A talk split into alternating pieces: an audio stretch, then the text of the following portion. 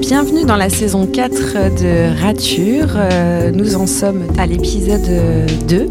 Cet épisode 2 est consacré à une femme qui m'accompagne depuis plusieurs années, qui m'accompagne tous les jours sans le savoir.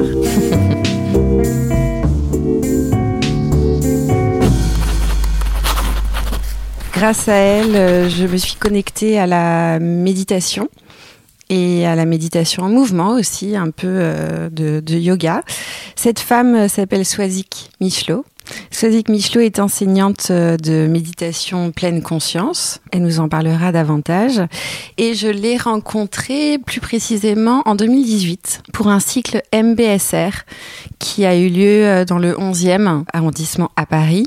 MBSR, ça veut dire Meditation Based Stress Reduction. Exactement. Voilà, donc un cycle qui, euh, je crois, a pour vocation d'amoindrir le stress euh, au quotidien et en tout cas de pas s'associer aux émotions euh, négatives. Juste pour information, suite à ce cycle MBSR qui s'est imprégné en moi, j'ai poursuivi la pratique. Donc chaque jour, chaque jour depuis maintenant euh, presque 5 ans, je pratique euh, la méditation avec la voix de Swazik. Alors ça, tu ne le savais pas, mais euh, donc je fais en, en l'occurrence la méditation du lac et de la montagne.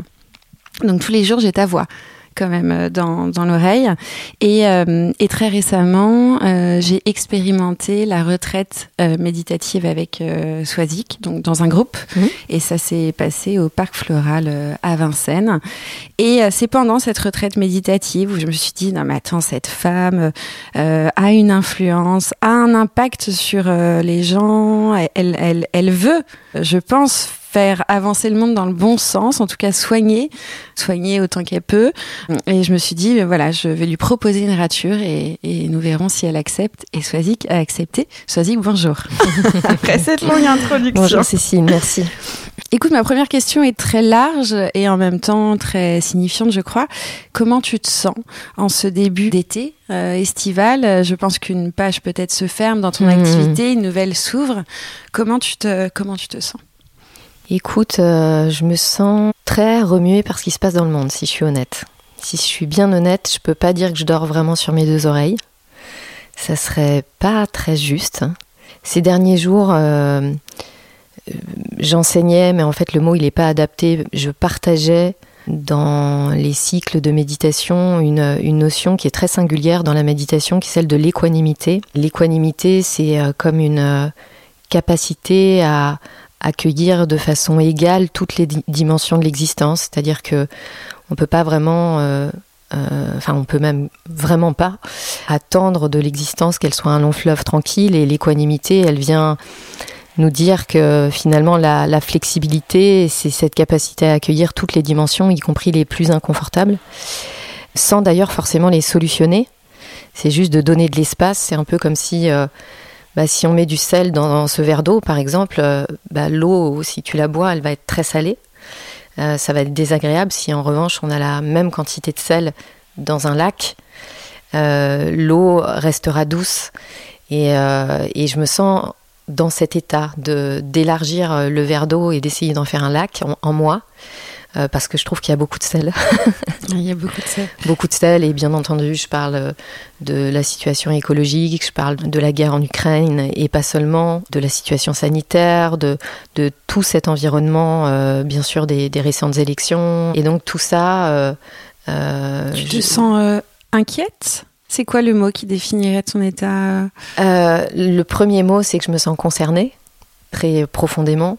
Et plutôt qu'inquiète, je me sens en recherche de euh, une forme d'adaptation un peu constante de quelle serait, tiens, à, à, nouveau la posture à adopter, les choses à faire ou à ne pas faire ou à ne plus faire, les choses que je pouvais dire et d'autres que je taisais. Tu vois, par exemple, dans l'enseignement de la méditation, il y a des choses sur lesquelles j'étais très pudique. Et aujourd'hui, je me dis, il fait trop chaud pour être pudique. Mmh. Euh, tu t'impliques Donc, ouais, peut-être qu'il y a des notions méditatives que j'explicite davantage, tu vois, par exemple, où euh, c'est peut-être un petit peu plus coup de poing. Euh, voilà. Mmh. Donc, c'est, c'est pas. Il euh, y a une part d'inquiétude. Là aussi, je, je crois que je peux très clairement le dire. Et puis il y a aussi une part d'implication, de mouvement, de recherche. Voilà, je me, je me sens comme ça. En recherche. Ouais. Et est-ce que les cycles que tu animes, qui sont en groupe, hein, en général, c'est au moins une vingtaine de personnes, euh, c'est mhm. ça en moyenne? Parce que là, tu dis que tu te sens très en perméabilité avec le monde et les mots du monde. Mhm.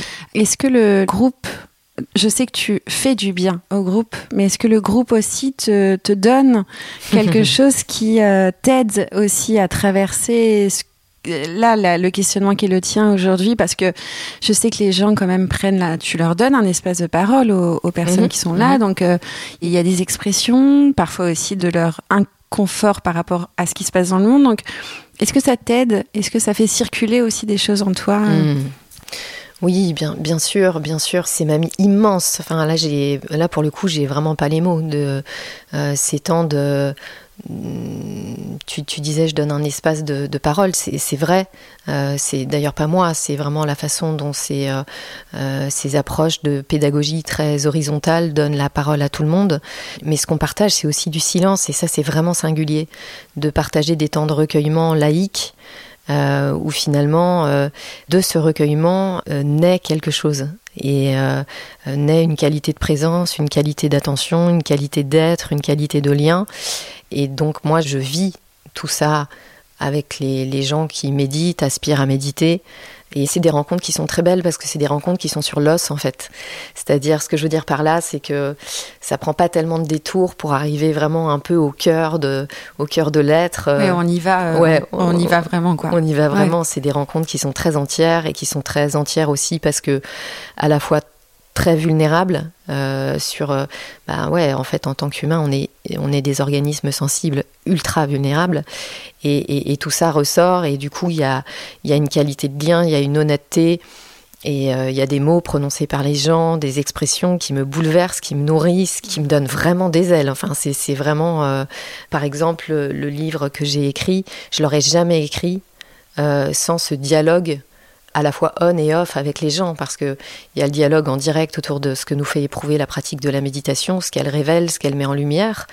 Et puis, entre-temps, moi, je continue de dialoguer, en fait, avec euh, tous ces gens avec qui on partage cette qualité de présence. Et euh, pour moi, c'est un don. Euh, j'ose jamais employer le mot gratitude parce que je le trouve galvaudé, mais j'ai une gratitude immense en fait parce que finalement tu disais je sais pas que tu, passes du temps avec moi, mais moi je passe du temps avec toi et avec toutes les personnes qui méditent. Tout ça, ça m'accompagne et euh, bien sûr que ça me nourrit parce que ça me donne quelque chose de l'ordre de... Euh, hmm, c'est pas le mot espoir, le mot est pas bon, mais ça me donne... Euh, Une foi? Enfin, ouais, très, très bon. Ouais, et eh ben écoute, exactement, j'aime beaucoup ce mot-là. En fait, ça me donne la foi. Ça me donne la foi et j'ai aucun problème avec ce mot. Euh, une foi qui n'est pas rattachée hein, euh, particulièrement, mais ça me donne vraiment la foi dans l'être humain en fait.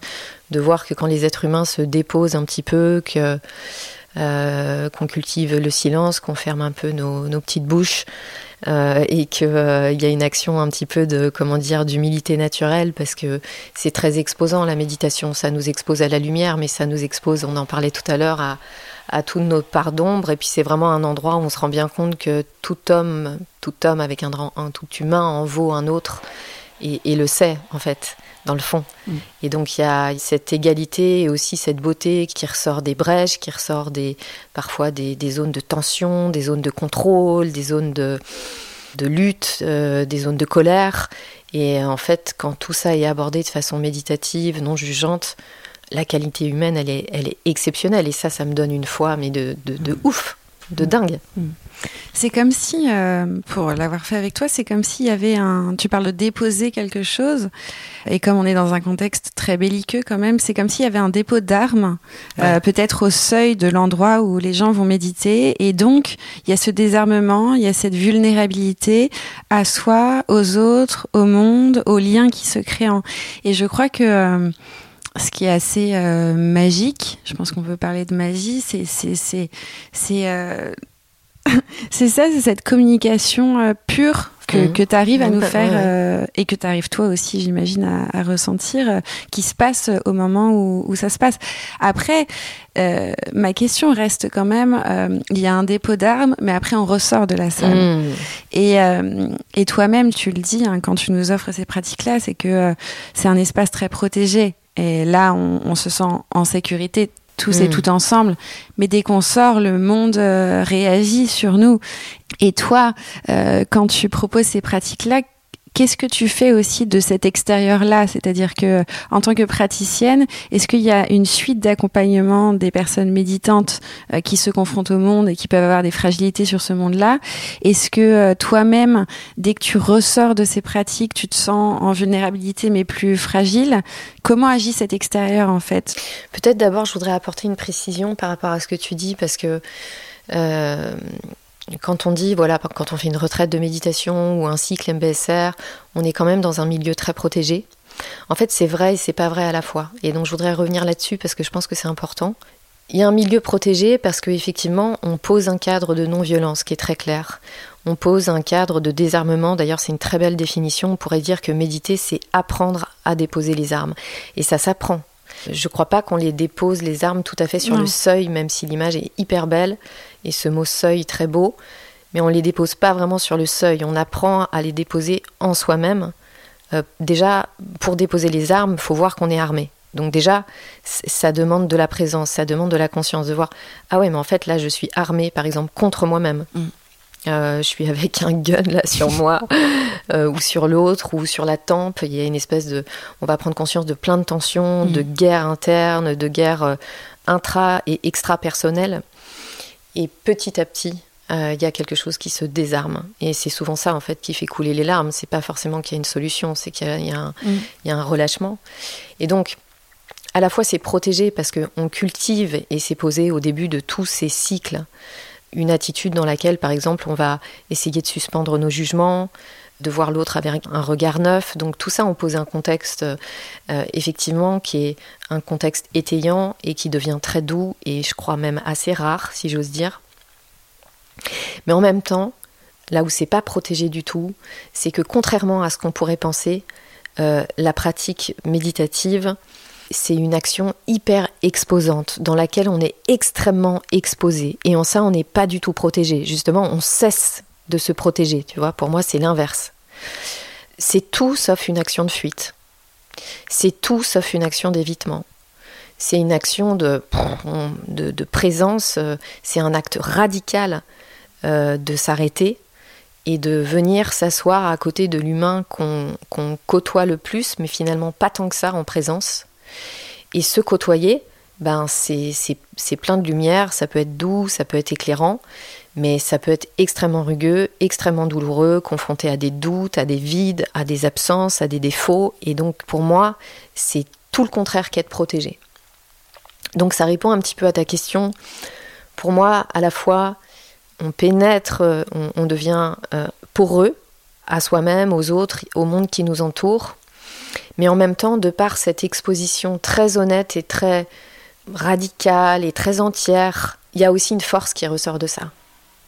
Parce qu'on n'est plus dans un évitement, il y a quelque chose dont on se sait constitué, dont on n'est plus conscient. Et du coup, je trouve que on retourne au monde à la fois plus poreux, mais paradoxalement un peu plus fort. Hmm. Voilà, comment je pourrais répondre? Et, moi, je le vis de cette façon-là. Là, on parlait de l'extérieur, et j'ai une autre question quand même qui m'a souvent traversé l'esprit quand euh, je t'écoutais pendant les pratiques, etc. C'est qu'est-ce que tu fais aussi, si tu es sensible à cette notion-là, de, non pas du silence, quoique, mais de l'invisible qui peut se passer dans les sessions où tu euh, pratiques. Donc l'invisible, l'invisible. Est-ce qu'il y a des choses que tu, avec le temps aussi, avec le temps de pratique, je crois que ça fait au moins... Euh, 20 ans que tu pratiques, euh, c'est ça, hein? Au moins, au moins, au bas mot. Alors, sans verser dans, trop d'ésotérisme ou dans trop de, c'est pas ça forcément la mm. question, c'est est-ce que ton regard aussi, ou ta peau, tes, sens se sont aiguisés sur des choses que maintenant tu vois euh, dans des liens invisibles? Dans, Je sais pas, mais en tout cas dans un invisible euh, nommé ou ressenti Euh, souvent, on voit la pratique méditative comme une pratique un peu éthérée, un truc un peu euh, de fumeur de pétard, tu vois, un truc un peu high, euh, très mental. Alors que pour moi, la méditation, enfin pour moi, et telle qu'on me l'a transmise, c'est une pratique qui est très charnelle, qui est très ancrée, qui est très somatique, corporelle avec vraiment une, inscription corporelle. Et il y a aussi ces représentations, tu sais, de, parmi les poncifs, euh, de chakras, euh, de trucs un peu psychomagiques. Euh, puis après, il y a un autre pendant encore qui est celui du, développement personnel. Donc du coup, tout ça fait une espèce de grosse soupe très marécageuse. Et je trouve que c'est vraiment important d'essayer de ramener de la clarté en fait dans ces domaines. Et donc pour moi, c'est une pratique. la pratique méditative, c'est une pratique très terre, euh, ciel aussi, quoi, tous les éléments. D'ailleurs, ça nous relie aux éléments, mais, mais, mais là, ce que je peux nommer, c'est que euh, pour moi, c'est justement une, aussi une pratique qui n'est pas une pratique analytique où on part dans les hautes sphères du mental, quoi. Donc J'aime bien être précautionneuse en fait avec euh, tous ces phénomènes un peu qualifiés de paranormaux qu'on pourrait associer à ce genre de pratique et puis aussi que certaines personnes euh, on vient chercher du magique. En fait, la méditation, elle nous dit mais cherche pas du magique, c'est déjà magique. En fait, regarde, là, je suis en train d'articuler des sons, Cécile, tout de suite. C'est déjà trop bizarre. J'articule des sons et en fait, ils ont un sens. Mais c'est dingue. Et il y a une matière qui s'appelle de l'air, qui fait que le son circule, que ça rentre dans des tympans, qui retranscrivent des infos à ton cerveau et que tu arrives à comprendre ce que je dis et que en même temps qu'on se parle, on est sur une petite boule bleue en train de, faire le tour du soleil. Donc, mmh, c'est dingue. C'est dingue, mmh. tu vois. C'est vraiment dingue. Et là, tu réponds par un sourire. Et, quand moi, quand j'y pense, je me dis, mais en fait, c'est dingue, on est traversé par quelque chose qu'on appelle des émotions. On est doté de ressentis. Donc, c'est d'une richesse, enfin, tu vois, euh, finalement, la, présence, et, c'est ça pour répondre à ta question, la présence, elle fait découvrir presque, il y a un auteur dont le nom m'échappe tout de suite, mais qui parle du fait primitif d'être. C'est comme si on n'ajoute rien, on crée rien, mais c'est comme si on se dévait. on se dévait jusqu'à sentir qu'en fait, ce qui est déjà là, c'est vraiment dingue. Et donc moi, ce que, j'observe, c'est cette qualité de présence qui se déploie pour moi, qui se déploie pour les gens. C'est invisible que je peux ressentir de façon très très évidente, c'est que parfois il y a des qualités de silence euh, qui s'installent dans les salles de pratique, où, où il y a presque des comment dire des gammes tu vois, ça te fait sourire. Ça, c'est, parce qu'on l'a vécu ensemble. On, sent vraiment des, comme des gammes de qualité de silence. Et, d'ailleurs, ça ne veut pas dire qu'il n'y a pas de bruit autour, parce qu'au parc floral, ben, c'est un lieu qui est très animé et où il y a beaucoup de, vie, de bruit, euh, et pas que des bruits de, nature. Hein, euh. et, et, pourtant, au milieu de ce brouhaha plus ou moins euh, envahissant, il y a une qualité de présence qui s'installe et de silence.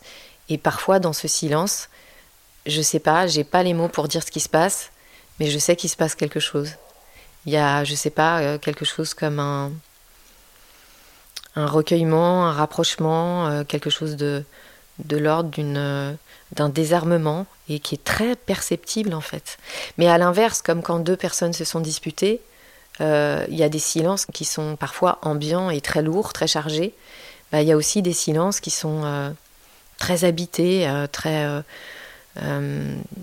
liés, des silences très liés. Et ça, c'est vraiment quelque chose euh, ouais, que j'ai pu ressentir des, tas de fois pour nommer une chose. Mm. Il y a autre chose aussi que j'ai remarqué euh, chez toi, c'est ton goût pour le mot juste. Je crois que parce que tu, tu, tu, prends la enfin tu, tu parles hein, tu mm. parles t'expliques et t'évacues aussi beaucoup de, fausses croyances autour de la mm. méditation et et vraiment, tu prends le temps de faire, euh, de raconter ça. Et moi, qui suis quand même euh, plume, je me suis toujours dit, tiens, elle, a une, un rapport au mot mmh. euh, qui est déjà assez charnel, assez organique, mais on sent que tu, tu cherches toujours à être assez juste dans ta pensée. Et pour t'avoir connu en 2018 et aujourd'hui en 2022, il n'y a pas tant une évolution dans ton vocabulaire, c'est pas ça, mais il y a des choses plus précises, hmm. qui vont plus... Euh, c'est peut-être lié à ce que tu disais tout à l'heure, où tu t'impliques peut-être davantage, euh, personnellement, émotionnellement, je sais pas, mais mmh. en tout cas, euh, voilà. Donc ma question c'est ton rapport aux mots dans mmh. ces prises de parole euh, permanentes que tu fais, parce qu'en fait tu mmh. parles beaucoup. C'est quand même ton médium principal, c'est. Ouais, c'est vrai. C'est ta voix, ton corps, mais ta voix aussi. Donc, euh, quel rapport tu as à ces mots-là et, et, comment, dans tes prises de parole publiques, ça a évolué au fil des années? Parce que ça fait maintenant longtemps que Ouais, c'est une super jolie question et merci pour ton retour. Euh, pour moi, les mots, c'est une passion, mais c'est une passion totale. Je peux passer euh, une matinée à chercher un mot ou à affûter un mot ou à voir pourquoi ce mot est juste et pourquoi celui-là l'est pas. Et notamment dans le contexte de la pratique de la méditation où euh, c'est difficile en fait aujourd'hui. Chaque discipline traverse des époques et celle-là, elle traverse des époques et des représentations elle a traversé la représentation des années 70 avec euh, euh, le New Age, une pratique voilà un peu considérée comme perchée, aussi pas mal associée à des aux drogues et et puis après, on a traversé aussi tous les clichés du bouddhisme, ou comme s'il fallait être moine et vivre dans les montagnes pour pratiquer la méditation. Et puis aujourd'hui, on a d'autres, on a le neuromarketing. Euh, qui est vraiment cette ère du consumérisme et euh, de l'utilitarisme constant, où euh, on va vraiment essayer de toujours tirer les ficelles pour, pour, pour vendre une espèce d'outil miracle, ce que la méditation n'est pas. C'est une œuvre dans le temps, c'est une culture. Et donc aujourd'hui, il ben, faut faire face au neuromarketing pour ramener de la juste information. Et puis pour moi, la méditation, fondamentalement, c'est pas du développement personnel. Si tu veux, la méditation est vendue un peu comme une technique bien-être quelque chose qui devrait euh, nous faire du bien euh, en deux temps trois mouvements. C'est vendu un peu comme une bulle dans laquelle on se couperait du monde euh, ou comme presque un outil de renforcement de l'ego en fait, comme dans les pratiques de développement personnel. Et donc je cherche les mots justes parce que l'intention c'est vraiment d'essayer de, de, de transmettre et de dire ce que cette pratique est et aussi d'insister pour dire ce que cette pratique n'est pas. J'ai souvent l'impression de marcher sur un fil et que tel mot bascule d'un côté ou bascule de l'autre et que euh, faut le remalaxer un petit peu ou l'entourer d'autres mots pour que ça tienne sur le fil et qu'il y ait une justesse éthique euh, qui sont euh, voilà la, pleine conscience elle elle est sous-tendue par des valeurs éthiques par des valeurs de, d'altruisme et, et, du coup ben, transmettre la méditation de façon juste, ça demande des mots justes. Dans ton propre rapport à la méditation, dans tout ce que tu as euh, cru, investi, ce qu'on t'a appris, euh, il y a justement des mots que tu as raturés, comme le podcast c'est euh, rature. Est-ce qu'il y a des notions que tu croyais toi-même très proches de la méditation et en fait tu as compris dans ta vision à toi, très personnelle de la méditation, que c'était pas à propos, que c'était pas des, vraies ratures de mots, quoi. Et donc de définition, et donc d'état d'être, peut-être aussi. Observer euh, ses pensées, par exemple, euh, c'est un mot qui vient nous dire que finalement, il y aurait un sujet et un objet. Un sujet observant et un objet à observer. Et du coup, ça crée une certaine euh, dissociation, un petit peu comme si on était deux tu vois. Et, euh, et donc c'est un mot, par exemple, observer ses pensées en tant qu'enseignante, instructrice, euh, que je vais plus utiliser aujourd'hui. Euh, je vais plutôt dire être au contact, remarquer des choses qui sont moins dissociatives. Voilà, après il y, a plein de mots que j'utilise pas. Par exemple, j'utilise pas le mot lâcher prise. Oui, c'est vrai. Voilà, je crois que tu m'as jamais entendu le dire. Euh, pourtant, souvent, dans les, champs lexicaux associés à la méditation, il y a cette idée de lâcher prise. Pour moi, c'est un fourre-tout euh, qui veut rien dire, euh, qui est quelque chose sur lequel on n'a pas la main on peut poser une terre, un contexte pour qu'il y ait plus de relâchement, euh, plus de moins de crispation, de saisie euh, euh, égocentrique, de saisie sur les récits de l'esprit, les histoires que, les pensées racontent et tout ça. Mais le, le, lâcher prise, il n'y a pas de recette en fait. C'est c'est plutôt le fruit de la pratique. Et donc quelqu'un qui dit mais lâche prise, pour moi, c'est absolument, c'est vraiment l'instant le, même. C'est comme si je te dis, mais détends-toi. Euh, bah, c'est le moment où on, se tend, quoi. Donc euh, voilà, pour moi, c'est des mots presque ennemis euh, de la pratique de la méditation, comme par exemple le mot bienveillance. Alors Personnellement, je l'utilise pas.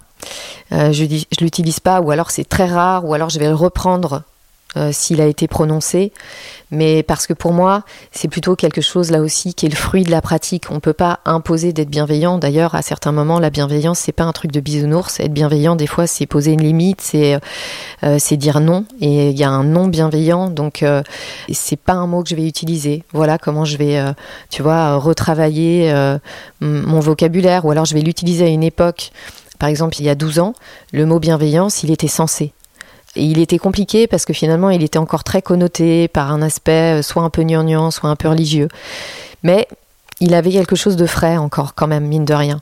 Et puis aujourd'hui, toutes les sociétés d'assurance euh, et puis euh, des personnalités politiques euh, très au devant de la scène, on utilise le mot bienveillance à toutes les sauces. Donc j'adapte aussi le langage en fonction de ce qui devient. Un mot, c'est un paysage en fait. Un mot, c'est un domaine.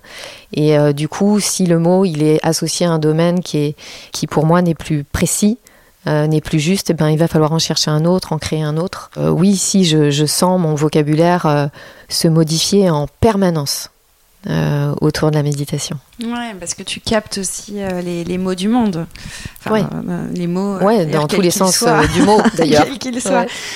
Donc, de la même manière que tu as que tu ratures des mots, parce que c'est ça se mmh. passe au moment présent, hein, ça, ça, se passe. Est-ce qu'il y a des choses dans ta pratique et dans ton enseignement de la pleine conscience que tu as raturé au fil des années. Donc là, j'entends vraiment des choses pas forcément évidentes pour toi. Euh, ça a pu être des renoncements, des deuils ou des vraies bifurcations qu'ont marqué dans ta ton rapport à la méditation un, vrai virage, quoi, un virage euh, signifiant. Hmm. Ben, il y en a un qui se passe maintenant. Alors c'est pas une rature, c'est je dirais c'est plutôt un prolongement.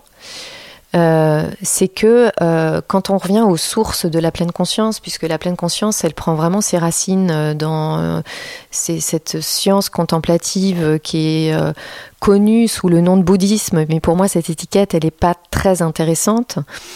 en fait, de façon intrinsèque, la pratique de la méditation, c'est pas juste prendre soin de soi.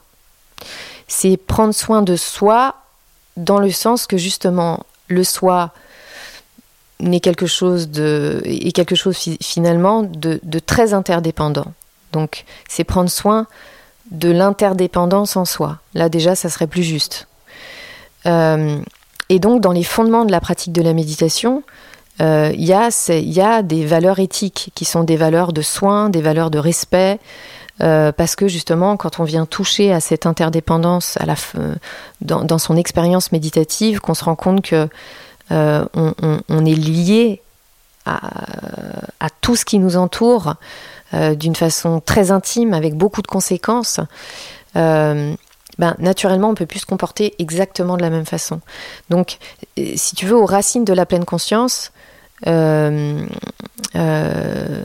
y a déjà un engagement social, il y a déjà un engagement altruiste, il y a déjà un engagement écologique, parce que on se rend bien compte en méditant que chaque partie interagit avec les autres parties.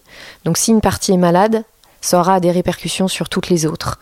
Et en fait, dans la façon dont la pleine conscience elle est enseignée aujourd'hui, un peu comme une technique de développement personnel, de soin de soi, de merchandising du bonheur, des fois, euh, euh, à mon sens, on ne met pas assez en avant, nous, instructeurs, les fondements profondément engagés qui pourtant sous-tendent cette pratique.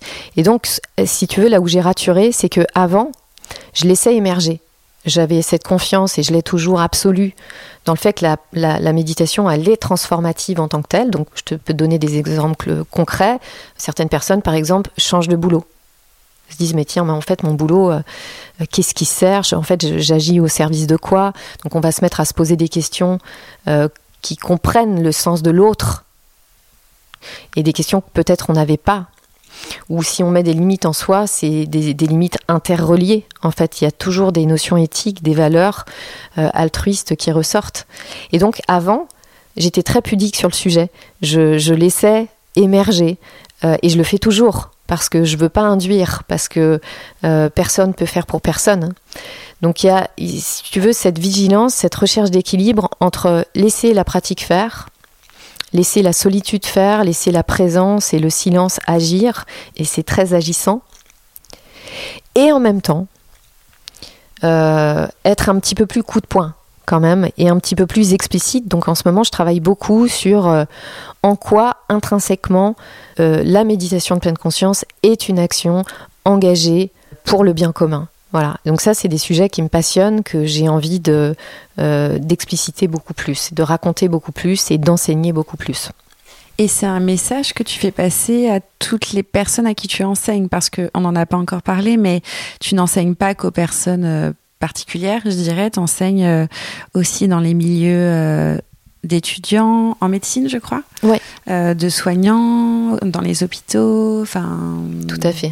Donc, est-ce que c'est un message aussi qui se diffuse dans ces endroits-là euh, pour les soignants et les soignantes aussi? Bah, Avant de répondre à ça, mais tout est lié, c'est euh, finalement, si tu veux, cette façon d'enseigner qui évolue et qui donne envie d'expliciter davantage certains sujets.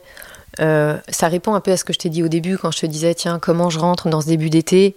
Bah, Je rentre dans ce début d'été avec cette recherche cette un peu cette inquiétude globale, ben tu vois ça ça vient transformer naturellement ma façon de positionner la méditation dans le monde et vis-à-vis des autres.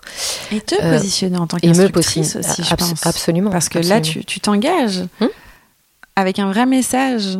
Euh... Oui, mais qui, mais qui n'est pas mon message. Enfin ça, ce que je veux dire, c'est que euh, euh, tous ces messages sont intrinsèques à la pratique de la méditation. Après, là où je m'engage, c'est dans la façon de l'expliciter, dans la façon de le dire, euh, et dans la façon de le porter peut-être plus explicitement aujourd'hui que je n'ai pu le faire par le passé. Et après, oui, c'est un message. Euh, oui, il n'y a pas un tri où avec euh, telle population j'aurais tel tel message, bien sûr, je vais m'adapter à la population à, laquelle je suis. C'est aussi un petit peu écouter le chant du monde et, et, ce qui ressort, ce qui émerge. Quand là, j'enseigne régulièrement à l'hôpital, des fois avec des patients qui sont atteints par des maladies diverses.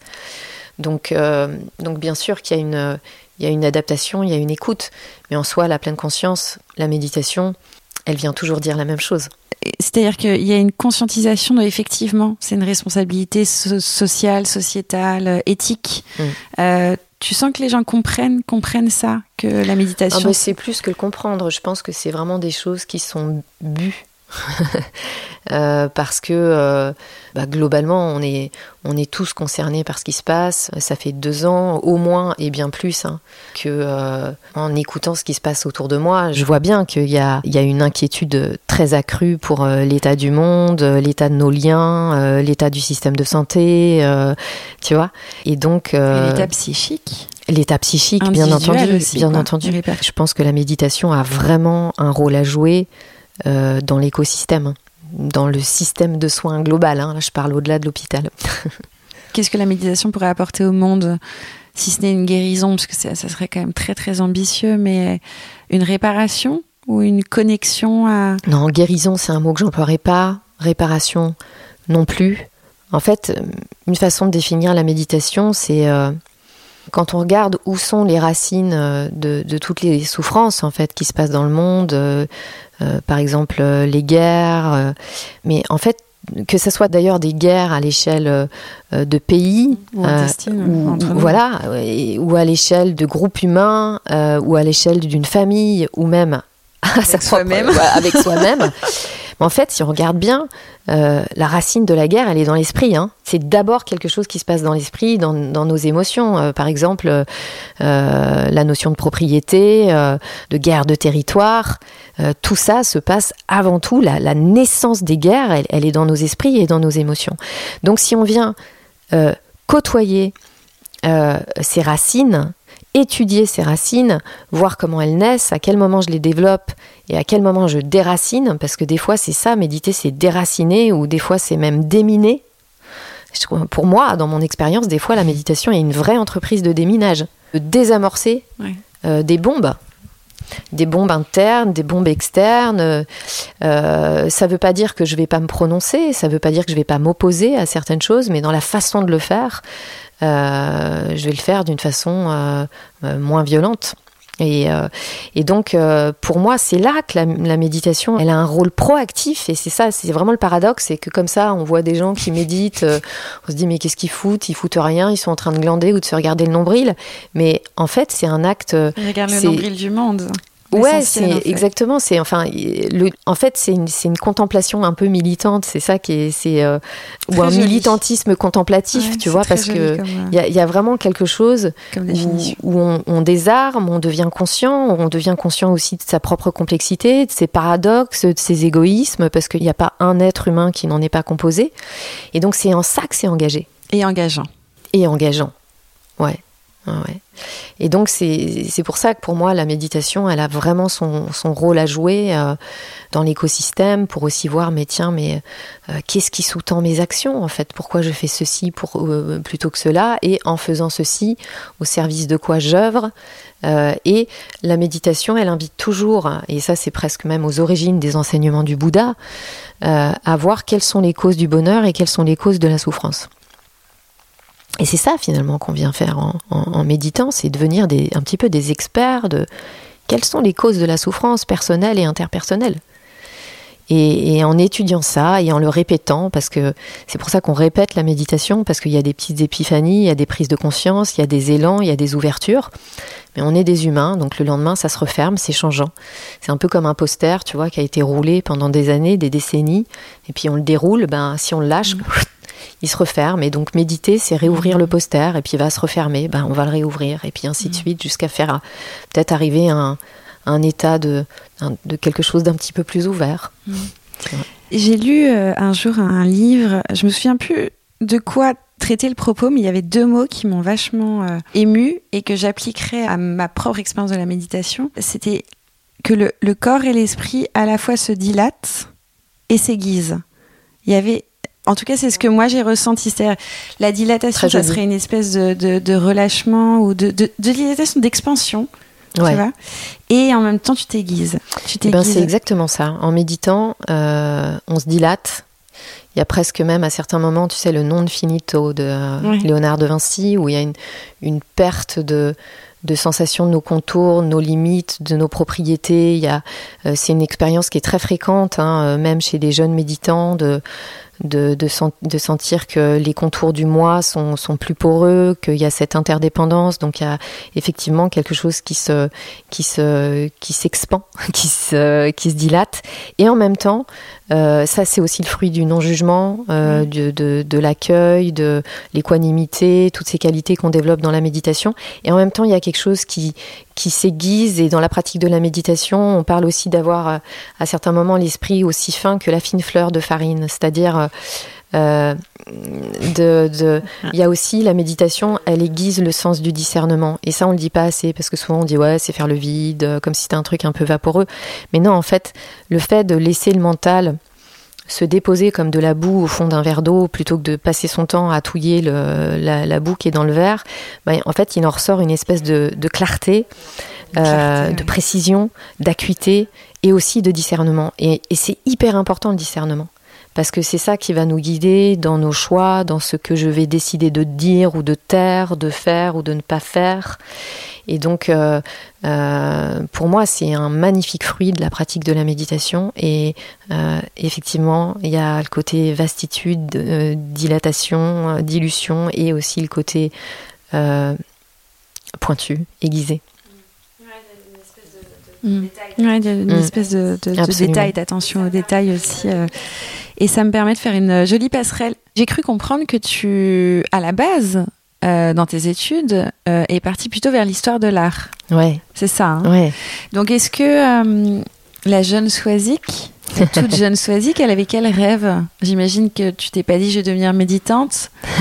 enfin, peut-être, mais peut-être pas. T'avais quel rêve qui t'animait très jeune, 8 ans, 7 ans, j'avais une fascination totalement inexpliquée parce que je viens d'un milieu euh, laïque ultra militant.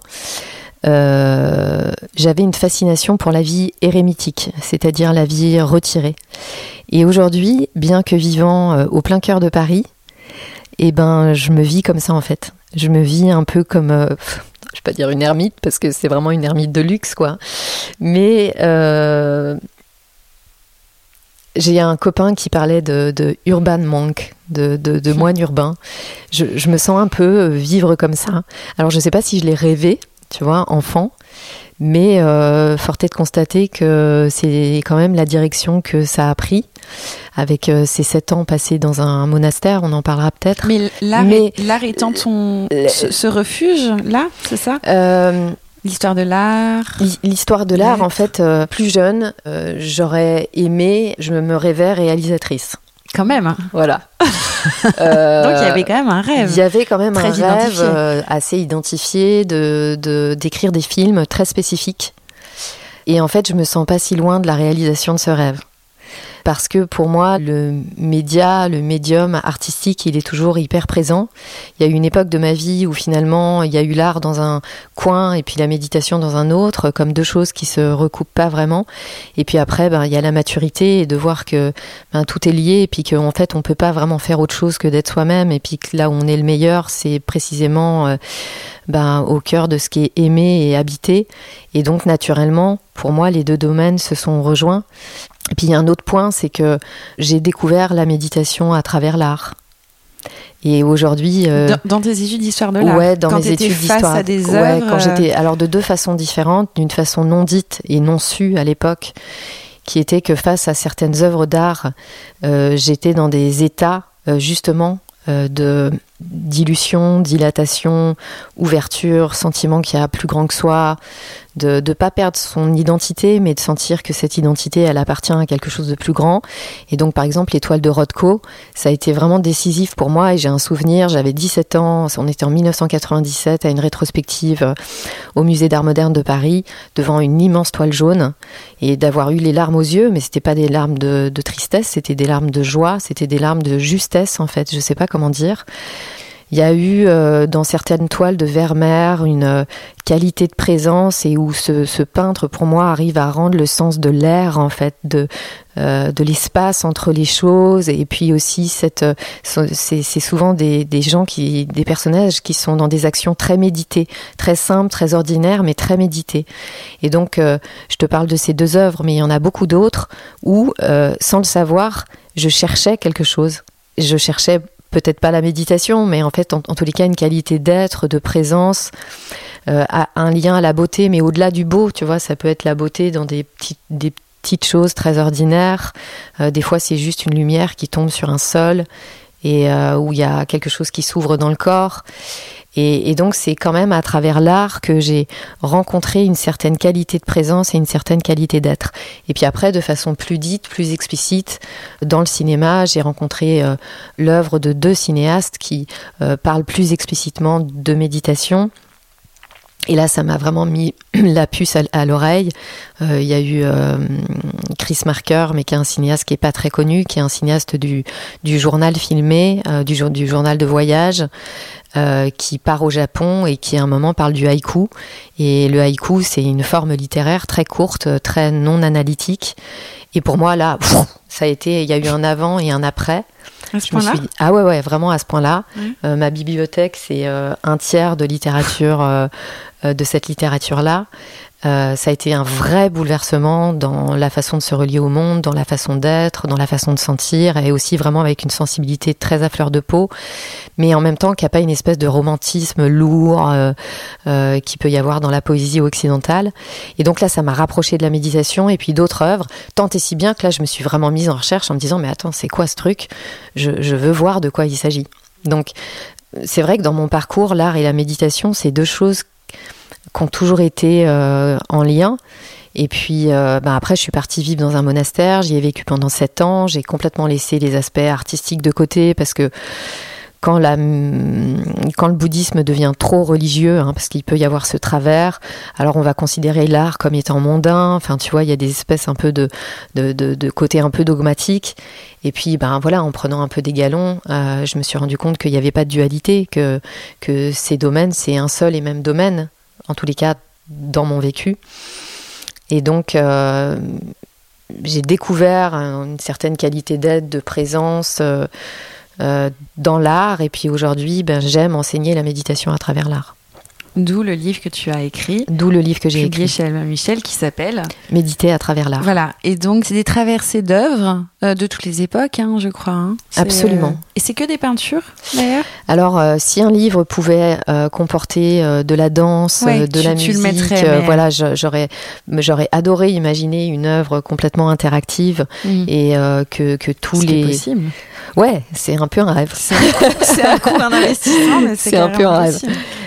mais je dirais que faute d'autres supports, il y avait euh, la possibilité de, réaliser ce travail à travers des œuvres euh, picturales, plastiques. euh, et donc c'est une traversée d'œuvres de toutes les époques, mais euh, et relues avec un œil méditatif, parce qu'il y a toujours cette question pour moi de, enfin la méditation, c'est par définition c'est ce qui se passe quand on médite, c'est invisible pour les yeux. Tu parlais d'invisible tout à l'heure, et effectivement, bah, quand, quand de l'extérieur, visible. La peinture étant visible. La peinture étant invisible visible. face au visible. Voilà. Et donc, euh, il y avait cette question de, de me dire, mais euh, comment rendre visible ce qui par essence ne l'est pas? Et puis aussi une petite colère qui est que quand on tape méditation de pleine conscience sur Internet, on tombe sur euh, 90% de femmes euh, dénudées, bien faites de leur personne, devant des couchers de soleil, très affichées Et des voix très, très aussi. Quand et, euh, quand et puis un champ lexical qui est pas à mon sens pas adapté tu vois tu parlais de mots tout à l'heure et du coup face à cette petite colère je me suis dit mais tiens mais en fait moi je ferais comment si je devais représenter la méditation je ferais comment? Et là je me suis rendu compte que c'était une évidence les artistes ils passent ils parlent majoritairement de la vie intérieure Oui. et donc, euh, c'est comme un, un recueil d'œuvres et d'impressions qui, pour moi, parlent de la méditation. Et donc, j'ai créé un peu comme des galeries où on va trouver la galerie des pensées à travers l'art, la galerie du silence, euh, euh, la galerie de la non-dualité, enfin voilà, tout un ensemble. Donc, c'est, j'ai vraiment voulu faire un peu comme un musée imaginaire. euh, dans lequel on se baladerait dans des galeries et dans chaque galerie on viendrait comprendre, appréhender, se sensibiliser à différentes dimensions de la pratique de la méditation. Très rapidement, tu as parlé de ton monastère, là, de ton épisode de monastère qui est quand même 7 ans, c'est pas, c'est Mm. pas rien. En plus, 7 ans, c'est un chiffre qui est quand même euh, très symbolique. Juste pour quand même préciser ça, avant cette extraction euh, du monde, enfin, Ouais, si ouais, c'est une extraction, et t'as as expérimenté le monde de l'entreprise? T'es t'es- t'es allé te frotter à, à ce monde? Est-ce que Swazik, tel qu'on la connaît, a vécu euh, le, c'est le... Non? Non, Non. non, non. J'ai euh, j'ai fait des études. Euh, j'ai travaillé un peu dans le monde du, du documentaire. Donc j'ai connu le monde du travail. Mais finalement assez peu de temps parce que euh, en, faisant des films, je me suis retrouvée dans des monastères en fait. Et puis au bout d'un moment, j'ai lâché la caméra pour euh, me consacrer à la caméra euh, intérieure, c'est-à-dire le, un peu d'ailleurs comme dans l'homme à la caméra de Diga Vertov, l'opérateur se retourne sur, euh, sur celui qui filme en fait. Et, et donc bah, j'ai lâché la caméra extérieure pour euh, retourner euh, le sens de l'observation. Et, et, et- ma rencontre avec la méditation, c'était comme un coup de foudre en fait. C'était presque comme tomber amoureuse en fait. Et donc là, j'ai eu un mouvement assez radical. Si c'était à refaire, je le referais sûrement pas comme ça. Mais j'étais jeune et rebelle.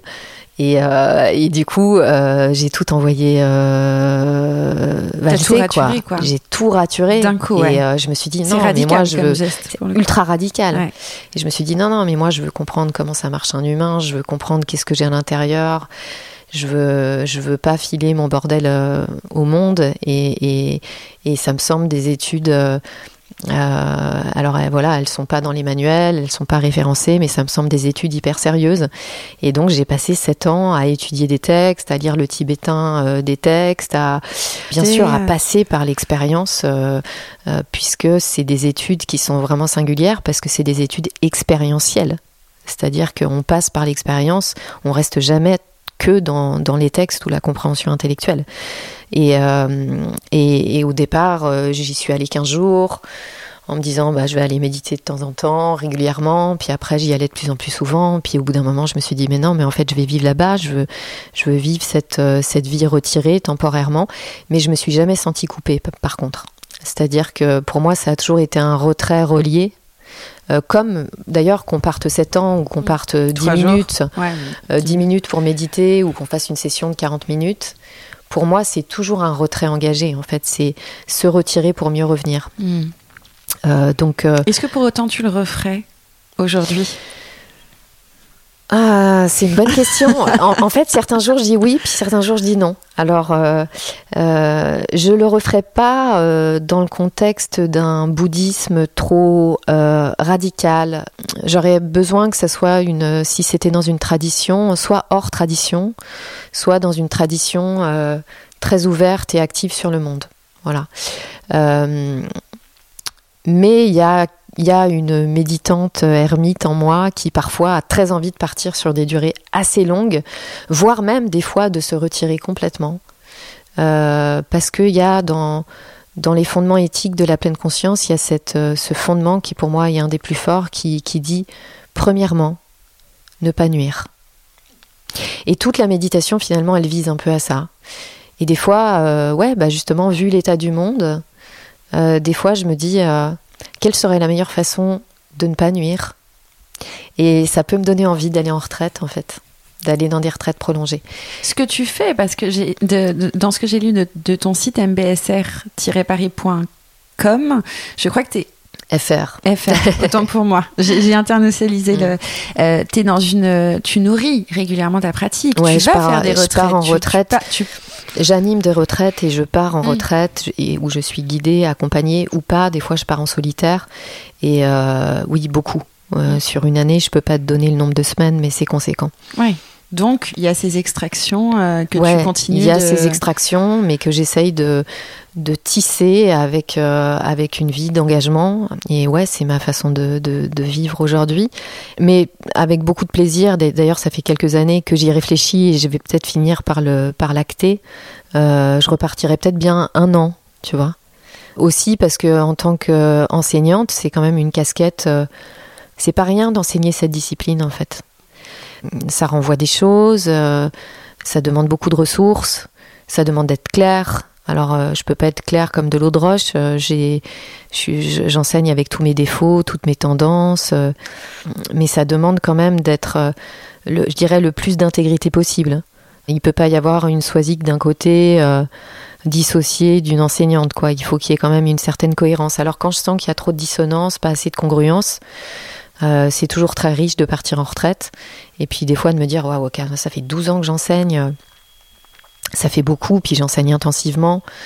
Euh, puis aussi, ne serait-ce que pour avoir du temps pour réceptionner, tu vois, pour recevoir profondément ce qui a été échangé, ce qui a été vécu. Bah, tu vois, par exemple, cet été, je vais consacrer du temps à l'étude.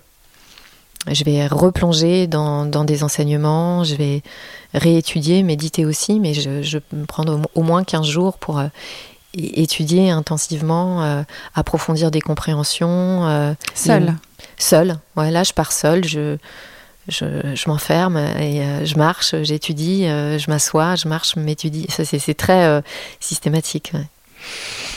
On arrive au bout de la rature. Waouh Et j'ai tendance à finir toujours sur la même question. Pour le coup, là, c'est vraiment une récurrente dans, dans les ratures. Est-ce que tu serais là capable de nous partager une, une citation ou un mot qui te guide, qui te porte actuellement, hein, qui, t'incarne, euh, qui te raconte je peux plus ou moins l'expliquer rationnellement, mais j'ai une phrase qui est comme une petite ritournelle, une petite, euh, petite répétition qui poétique qui revient dans ma tête souvent. C'est euh, le vent se lève, il faut tenter de vivre. Et ça revient souvent, ça me traverse l'esprit un peu comme un oiseau traverse une, le cadre d'une fenêtre, euh, le vent se lève, il faut tenter de vivre.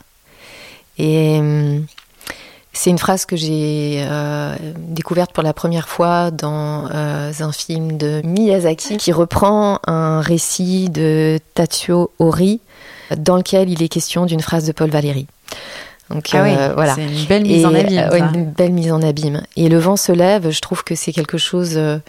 Bah déjà juste cette phrase, je la trouve super belle.